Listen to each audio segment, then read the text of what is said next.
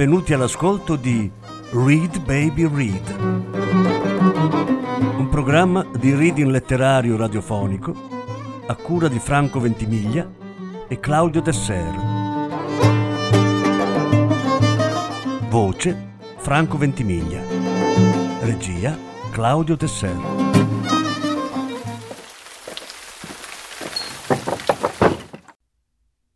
Banana Yoshimoto le sorelle d'Onguri. Quinta parte.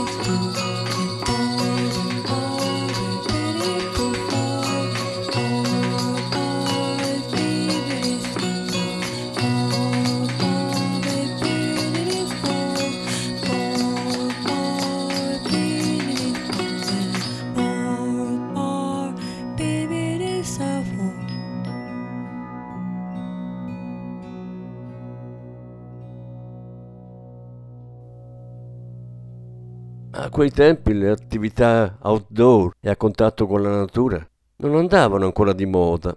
Nella nostra classe si parlava solo di calcio, del campionato di baseball e di telefilm.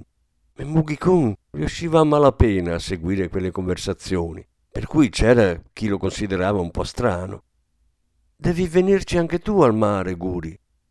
Questa uscita di Mugi-kun arrivò così inattesa che credetti di non aver sentito bene.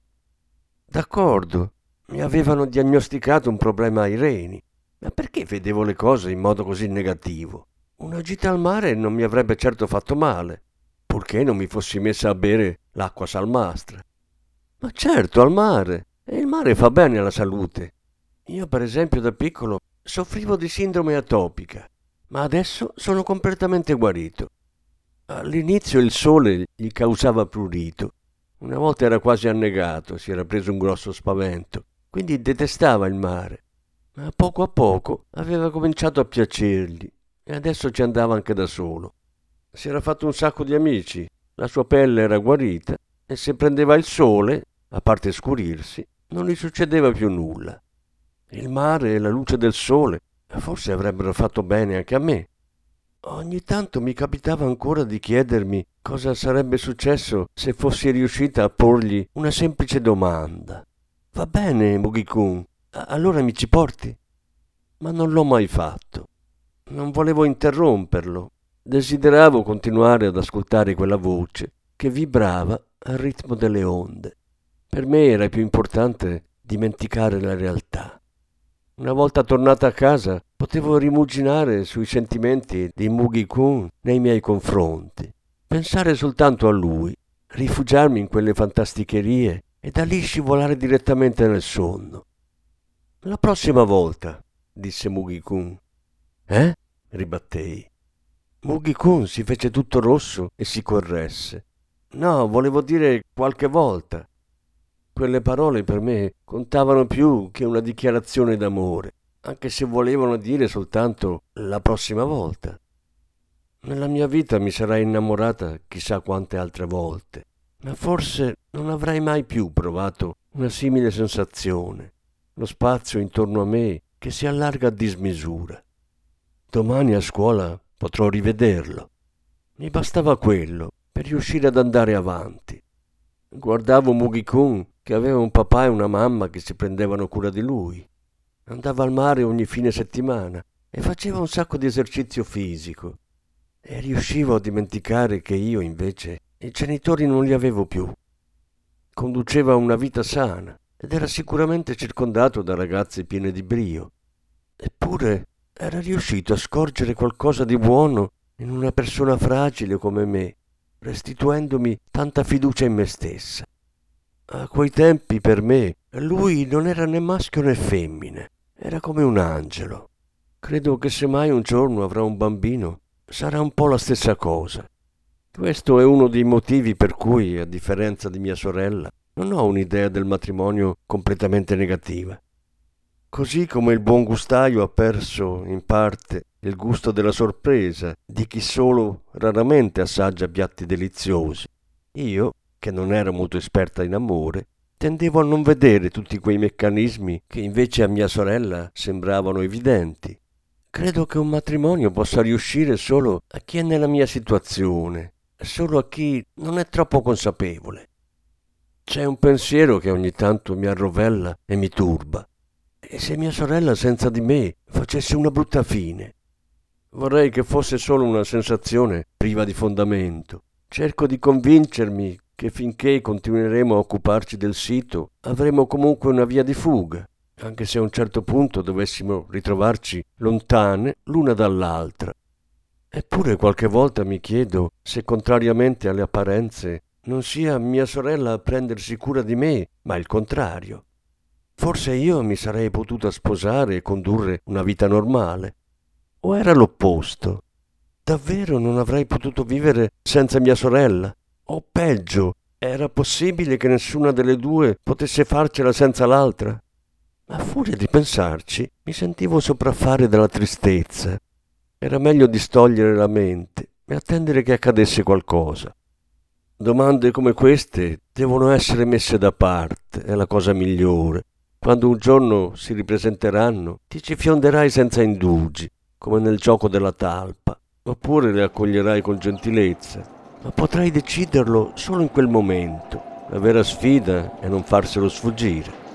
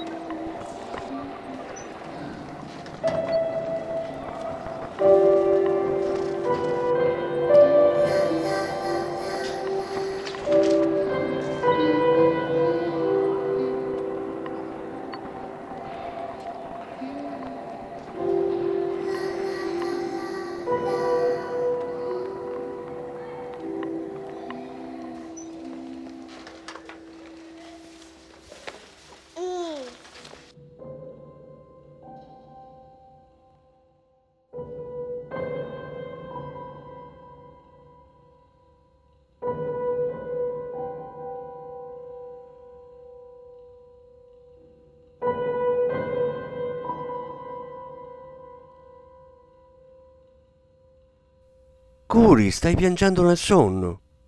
Credo che non ci sia modo più odioso di svegliare una persona che sta sognando e mentre sogna piange. Mia sorella mi scosse e io, ancora intontita, aprì gli occhi continuando a piangere. Il suo volto era vicinissimo. Mi ripetei che gli effetti dell'amore sono incredibili. Nonostante tutto quello che si era bevuta, aveva la pelle liscia ed elastica. Stavo sognando il mio primo amore. Sembrava tutto vero da non crederci. Era da un sacco di tempo che non ci pensavo. Non mi era mai capitato di ricordare un sogno così chiaramente. Non era un sogno triste, eppure mi è venuto da piangere. Evidentemente hai delle frustrazioni, oppure è un disturbo legato alla menopausa, rispose mia sorella con un'espressione seria.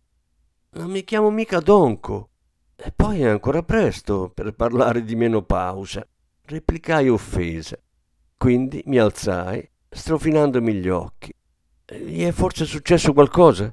Si direbbe che tu abbia uno strano presentimento, o no? Perché non provi a chiamarlo? Non saprei proprio come. Ma scusa, non è quel Matsudaira, no? Quello il cui padre è un famoso surfista. Basterà fare una ricerca su internet, lo troverai di sicuro. Dici? Ma sì, Guri, sei sempre la solita. Come hai fatto a non pensarci? Ci mettemmo a ridere tutte e due. In verità ci pensavo già da tempo. Era il minimo.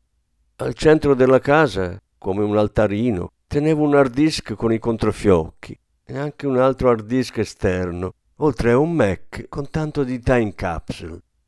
Anch'io facevo le mie ricerche quando, per esempio, non mi ricordavo il nome di un pittore Volevo trovare un ristorante o consultare le notizie locali. Non si scherza con i quasi ikikomori. Intrattenevo con la rete una relazione ben più profonda di chi la usa solo per cercare ricette o lavorare. Ma l'idea di rintracciare il nome suo o di suo padre non mi era mai passata per la mente. Mia sorella parlava così perché era una persona molto pratica, ma io ci tenevo a covare le lacrime dentro di me una singola ricerca avrebbe fatto evaporare all'istante tutta quell'acqua. Preferivo lasciare che formasse un lago azzurro, goccia a goccia, godendomi l'attesa. È sera tardi e sto camminando per il quartiere. Davanti alla stazione c'è una famosa pasticceria. All'interno si è formata una fila di gente che, contenta, aspetta di comprare qualcosina di dolce per poi rientrare. Al mercato del pesce abbassano i prezzi prima della chiusura e si diffonde come una leggera foschia l'impazienza di chi aspetta di tornare finalmente a casa. Alzo gli occhi, vedo le luci accese nei palazzi squadrati e bianchi. In ogni casa, in ogni singolo appartamento si percepisce la presenza degli esseri umani. Dietro qualche finestra, in un quartiere come questo, deve esserci anche lui, quel ragazzo a cui ho voluto bene impaziente come tutti che questa serata scivoli, pigra, nella notte. Mi auguro che tutti stiano bene. Sento qualcosa depositarsi sul fondo del mio cuore. Qualcosa di trasparente, di delicato. Un tenue sfavillio che potrebbe spegnersi se mi mettessi alla ricerca della verità, ma che invece devo cercare di alimentare, senza lasciarmi confondere, andando avanti a schiena dritta. Devono ancora inventare una tecnologia capace di esprimere questi miei pensieri. Ecco perché mi sforzo di comunicarli almeno in parte a mia sorella. Se non trovo il modo di organizzarli e riscriverli, svaniranno insieme a me il giorno che morirò. Qualche volta però mi dico che non potrebbe esserci cosa più bella. Di tanto in tanto penso a tutti gli uomini straordinari che lasciano questo mondo senza scrivere libri, senza andare in tv, senza quasi mai raccontare le proprie idee ed esperienze. Mi immagino la loro interiorità come qualcosa di limpido, simile a un lago dalla superficie cristallina, che al momento della morte li inghiotte serenamente, in armonia. La laboriosità delle loro vite è controbilanciata dalla quiete con cui il cielo li prende con sé. Le loro mani rugose e piene di graffi, le carni esauste e raggrinzite, sfumano con grazia. come una pianta che si secca conservando la propria bellezza, se ne vanno senza lasciare ombre. A un certo punto me ne andrò anch'io e vorrei che accadesse come un semplice passaggio dal mondo esterno al mio mondo interiore. Ecco perché devo custodire dentro di me quell'acqua limpida, poco alla volta, con amore. Di che ti preoccupi? Ormai sarà un tizio bislacco come tutti gli altri. Vederlo potrà solo tranquillizzarti. Ah, senti, prima ho mangiato il samgyetang avanzato. Forse mi è piaciuto di più quello che mi hanno dato ieri al ristorante. Mia sorella sorrise e poi riprese. Il mio ragazzo mi ha detto che a Seul lo fanno molto meglio e si è offerto di portarmici. Che faccio, ci vado? E tu ci vuoi venire? A Seul? E, e non vi darei fastidio? Ma no, ancora non me la sento di dormire nella stessa stanza con lui. Non c'è alcun problema, rispose mia sorella con un'espressione seria. Oltretutto lui non è uno fissato con il sesso, quindi credo che gli farebbe piacere se venissi con noi. È bello che ci sia questo elemento platonico, non ti pare? Continuavo a non comprendere del tutto quale fosse l'idea di mia sorella in merito all'amore, ma sapevo che non era tipo da mentire in una situazione come quella. No, non mi va, andateci da soli. Volevo starmene tranquilla per un po', Dopo magari ci sarei andata da sola. Oppure con mia sorella, che nel frattempo ci sarebbe andata varie volte e sarebbe diventata pratica del posto. Avremmo preso la metropolitana e fatto passeggiate. Conoscendo la città, avrebbe scovato i migliori saloni estetici e centri massaggio. Mi ricordai che dovevo rinnovare il passaporto e il solo fatto di averci pensato mi rese felice. Stai pensando che ci verrai dopo che mi sarò impratichita e avrò scoperto i migliori ristoranti e saloni estetici, di la verità. Come hai fatto a capirlo? Te lo si legge in faccia. Sì, è un po' presto, è come dici. Vai tu per prima. Cerca di capire dove fanno il samgyetang migliore. Poi mi ci porterai. Come puoi immaginare, ritroverò anch'io la voglia di muovermi, una volta che il clima sarà più mite. Ho capito, allora vado io in avanscoperta. Penso che partiremo prima della fine del mese. Ciò detto, si strinse forte la fascia sulla fronte, si sedette davanti al computer e cominciò a lavorare. Oh,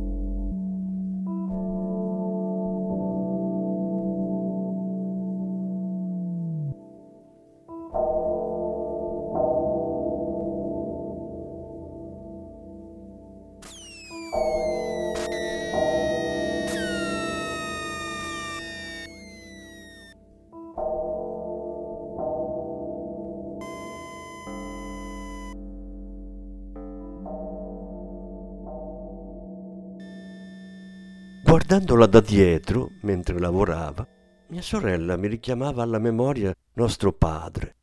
Quando sollevava leggermente le spalle, era identica a lui. Le fattezze dei nostri genitori fanno ormai parte di noi e richiamano dolci ricordi. L'appartamento di due stanze in cui abitavamo tutti e quattro insieme. La mamma e il papà amavano gli spazi verdi, ci portavano sempre a fare picnic, anche al parco vicino casa, senza aspettare un'occasione particolare. Ora mi rendo conto che all'epoca non avevano abbastanza soldi per portarci a pranzo o a cena fuori. Erano poveri in canna, eppure hanno messo al mondo due bambine, che incoscienti. Ma erano sempre ottimisti, sembravano usciti da una fiaba o da un racconto popolare. Credo sia questo il motivo per cui ancora adesso preferisco le persone semplici. Restavamo a mangiare all'aperto anche quando faceva ormai piuttosto freddo. Nostro padre ripeteva spesso che onigiri e frittata hanno un sapore migliore quando li mangi fuori casa. Sia col freddo che col caldo, quando li si mangia all'aperto sono semplicemente perfetti, diceva. I termos non funzionavano ancora bene come adesso, quindi le bevande non restavano calde molto a lungo. Ma a noi quel tè tiepido piaceva, bevuto così, né caldo né freddo, mentre le temperature intorno a noi si abbassavano, aveva un sapore unico. In mezzo agli alberi il suo aroma si mescolava a quello delle foglie e della terra asciutta, e il suo gusto cresceva all'infinito. Con la schiena appoggiata a quella di mia madre, Guardavo il cielo attraverso i rami degli alberi. Gli uccelli volavano a destra e a manca, come timbri stampati sullo sfondo azzurro. Il vento soffia anche lassù, pensavo. Mia sorella non faceva altro che arrampicarsi sugli alberi, mentre mio padre da terra si assicurava che non cadesse. Quelle giornate, uguali le une alle altre, passavano così, senza che ce ne accorgessimo. E quando iniziava a fare scuro e freddo, mia madre si alzava e spazzava via la terra dalla gonna, segno che era ora di tornare a casa. La strada su cui ci incamminavamo, satolle e un poco infreddolite, ci sembrava la più scialba e insignificante delle strade di questo mondo. E pensare che adesso quella zona ha un valore enorme. Si parla di milioni di dollari. Chi l'avrebbe detto? Sarebbe bello se ognuno di noi potesse, anche per pochi istanti, incontrarsi con il bambino che è stato. Che effetto ci farebbe? Proveremmo invidia o malinconia? È come quando una persona è follemente innamorata. Se nel momento di maggiore passione qualcuno ci dice goditi questo momento perché prima o dopo arriveranno i giorni bui, a poco a poco ci convinceremo che proprio per questo dobbiamo concentrarci sul presente. Adesso sono felice tanto felice che mi basta guardare fuori dalla finestra per sentire le lacrime. Non ho bisogno di altro. Me ne sto chiusa in casa perché voglio assaporare fino in fondo questa felicità. Non riesco a immaginare una condizione migliore. Nonostante ciò, vorrei potermi incamminare almeno un'altra volta ancora, una soltanto, lungo quella strada buia di ritorno da un picnic con la mia famiglia. Ho avuto bisogno di moltissimo tempo per riprendermi dalla morte dei miei genitori. E lo stesso accadrà anche per superare quella del nonno. Ci sono persone, come mia sorella, che riescono a distrarsi lavorando come forsennate. Io invece devo starmene tranquilla. Un po' mi dispiace per lo zio medico e la moglie. Quelle discussioni continue ci hanno fatto diventare come perfetti estranei. Dopo che mia sorella andò via di casa, mi chiusi in me stessa Continuavo a pensare a lei. Sembrava che fossi agli arresti domiciliari. E dopo la disperazione sono arrivati i guai ai reni. Poi il caos dei fenomeni di poltergeist. Neanche per loro devo essere stata un soggetto semplice. Adesso forse riuscirei a mostrarmi più positiva e magari anche il loro atteggiamento nei miei confronti sarebbe diverso. Ci avevano accolto in casa con spirito caritatevole, nutrendo forse la speranza che avremmo contraccambiato quella gentilezza dando loro un genero, mentre noi abbiamo mandato in frantumi questo loro sogno e ce ne siamo andate sbattendo la porta, mettendoli in imbarazzo davanti al resto della famiglia e facendoli soffrire. Mi dispiace. coltivavamo valori diversi dai loro e sono certa che altre ragazze al nostro posto sarebbero state ben felici di essere adottate e date in sposa a qualcuno. Se non fossimo state le sorelle d'Onguri, ma due persone interessate al denaro e alla bella vita, le cose si sarebbero svolte in modo diverso. Me ne sarei voluta andare però in maniera più pacifica, lasciando loro un buon ricordo di me. Ma non ha senso rimuginare su qualcosa che ormai fa parte del passato. Nella carta topografica di questa mia vita sgangherata sono sempre in ritardo, per un motivo o per un altro.